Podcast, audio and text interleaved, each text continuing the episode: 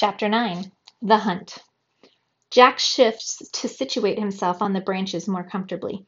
He's breathing a little heavily. Running away from an adversary was the last thing he wanted to do. He was ready to unleash the vines on those, those, what did she call them? Alfredos? Did they all have the same name? Alistair steps gingerly onto the branches to maneuver closer to Jack. How much should we tell her? he whispers loudly. Why? asks Jack. What if she faints or falls out of the tree? Says Filomena. Guys, I'm right here. I can hear everything you're saying. Alistair gives her a thumbs up. No worries, dear. I read something in the guidebook about mortal hearts and how faint they are, so I'm just being careful. My heart is not faint, thank you very much. Didn't you see how much running I just did? I don't even do cardio regularly, and I was fine, Filomena points out. Cardio? Alistair asks. It's like, um, exercise, running, spinning, that sort of thing, to get your heart rate up. Spinning, like a wheel? Alistair asks, curious. No, like on a bicycle. Do you have those in Never After? Based on their confused looks, it appears they don't. She shrugs. So I take it you don't run regularly then? says Alistair. Not if I can help it. Why not? Jack wants to know. But Alistair is on her side. Why would anyone run unless they had something to run from? he says reasonably. Well, people here do it to stay in shape, she explains. Like a circle or a square, says Alistair. No, in shape, like, well, like him, says Filomena, jerking her thumb at Jack, the fittest of the three. Alistair shakes his head in confusion. Mortals, he says under his breath. Mortals? Aren't you mortals? Filomena says. I mean, you both look human. Aren't we the same? Alistair looks insulted. We're never afters. You're not. He doesn't mean to offend, says Jack, and we're human, but but you're from fairy tales, so you're not real, says Filomena, beginning to catch on. That word again, says Jack with a grimace. I mean, I guess you're not like us, but in the book it says fairy tales are timeless, which I guess makes you immortal, she, she asks. Quite, says Alistair. We never grow old, but we can perish. There are rules about it, though. Complicated ones. Thankfully, our demise hasn't been something we've come close to experiencing. Yet. We haven't answered your question, says Jack thoughtfully. You asked how we got here in the first place. Well, you know about the Heart Tree portal. That's how. Right, but also, how'd you get here? To school, I mean. How'd you know where I'd be? We've been following you, Jack admits. I know you told me not to, but, well, and we couldn't find any cheeseburgers to hunt, Alistair adds. Filomena tries not to laugh. Hunting cheeseburgers? Anyway, we're not supposed to be here at all. We just ended up here when we were trying to get away, and this is where the portal took us, Jack says. Get away from what? Or whom? Queen Olga, of course, says Alistair. Duh. Right, says Filomena, who never likes to say the ogre queen's name out loud for fear of bad luck.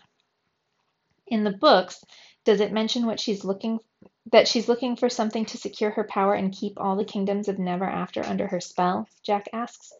Yeah, but we never find out exactly what it is. She thinks it's the Ring of Infinity or a seeing eye or the magic mirror, but it's none of those things, Filomena tells them. No, says Alistair sadly. In the stories, you are always able to grab the object or destroy it before she gets it anyway, says Filomena.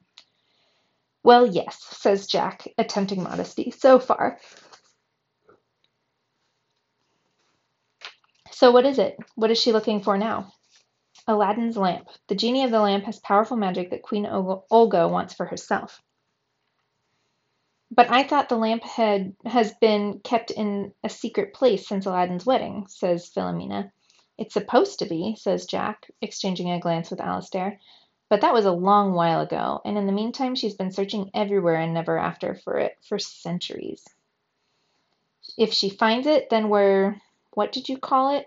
Ogre toast. Filomena pales considerably. Don't worry, says Alistair. Jack will make sure that doesn't happen. Because you're Jack Stalker and you never shy from adventure, Filomena says, quoting from the enthusiastic words on the back of the books. Righto, cheers Alistair. Jack shrugs and looks a little shy. Well, I guess. He regards Filomena keenly. You know, you should come with us to Never After. You seem to know a lot about our stories you could be helpful. Except my parents won't let me go any more than several hundred feet away from my yard, let alone travel to another world, Filomena shrugs. Really? says Alistair. My parents let me go anywhere. Jack slaps his head. You don't have parents, you're an orphan. Oh, right, says Alistair, looking glum. Sorry, man, says Jack, abashed. It's fine. I never even knew them. They died when I was a baby, explains Alistair. I never knew my birth parents either, Filomena tells them. Those aren't your parents? They are, but they're not my biological parents. I was adopted, she explains. Alistair nods. I wish someone had adopted me. Someone did, says Jack. Me. Alistair laughs. Meanwhile, Jack wishes Filomena were more enthusiastic about going back to Never After with them. You'd think she'd be curious about it, he reflects.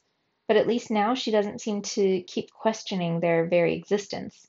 Jack is patient, but if he were being honest, he'd say it was getting old, trying to prove he was really there, alive, in front of her, all the time. Okay, so now you know our story. Are we done? asks Alistair. Can you help us hunt for cheeseburgers now? Yesterday we couldn't find any. You haven't seen, eaten since yesterday? she asks. No, says Alistair, whose stomach growls loudly, loudly as if to agree. Pardon. We found a few things people left in these big bins, Jack says. Some kind of cheesy bread. You ate trash pizza, says Filomena, trying not to gag. Trash pizza. Is that some sort of delicacy? Alistair wonders. Where did you sleep? There's a meadow not far from here, says Jack with a shrug. It was quite adequate. Um, no, we really need to get you guys something to eat, says Filomena, who looks like she's starting to regret running away from him yesterday. Jack and Alistair had seen the big house she calls home. It sure looked comfy. They argued all night over ringing the doorbell, especially when it started to rain. Eat, yes, says Alistair. No time. We need to get back to the tree as soon as possible, argues Jack, and we were hoping you could point us in its direction.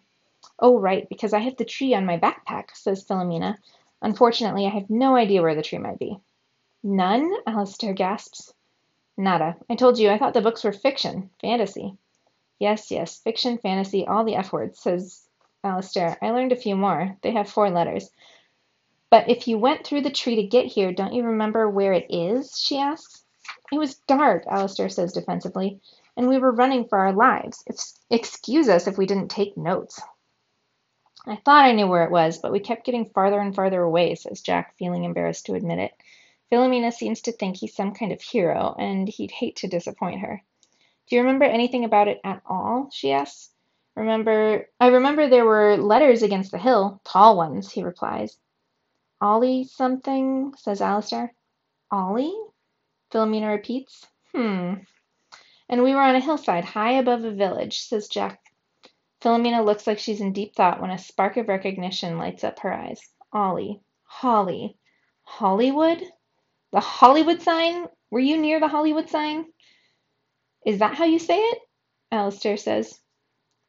How would you say it? Filomena spells it out. H O L L Y W O O D.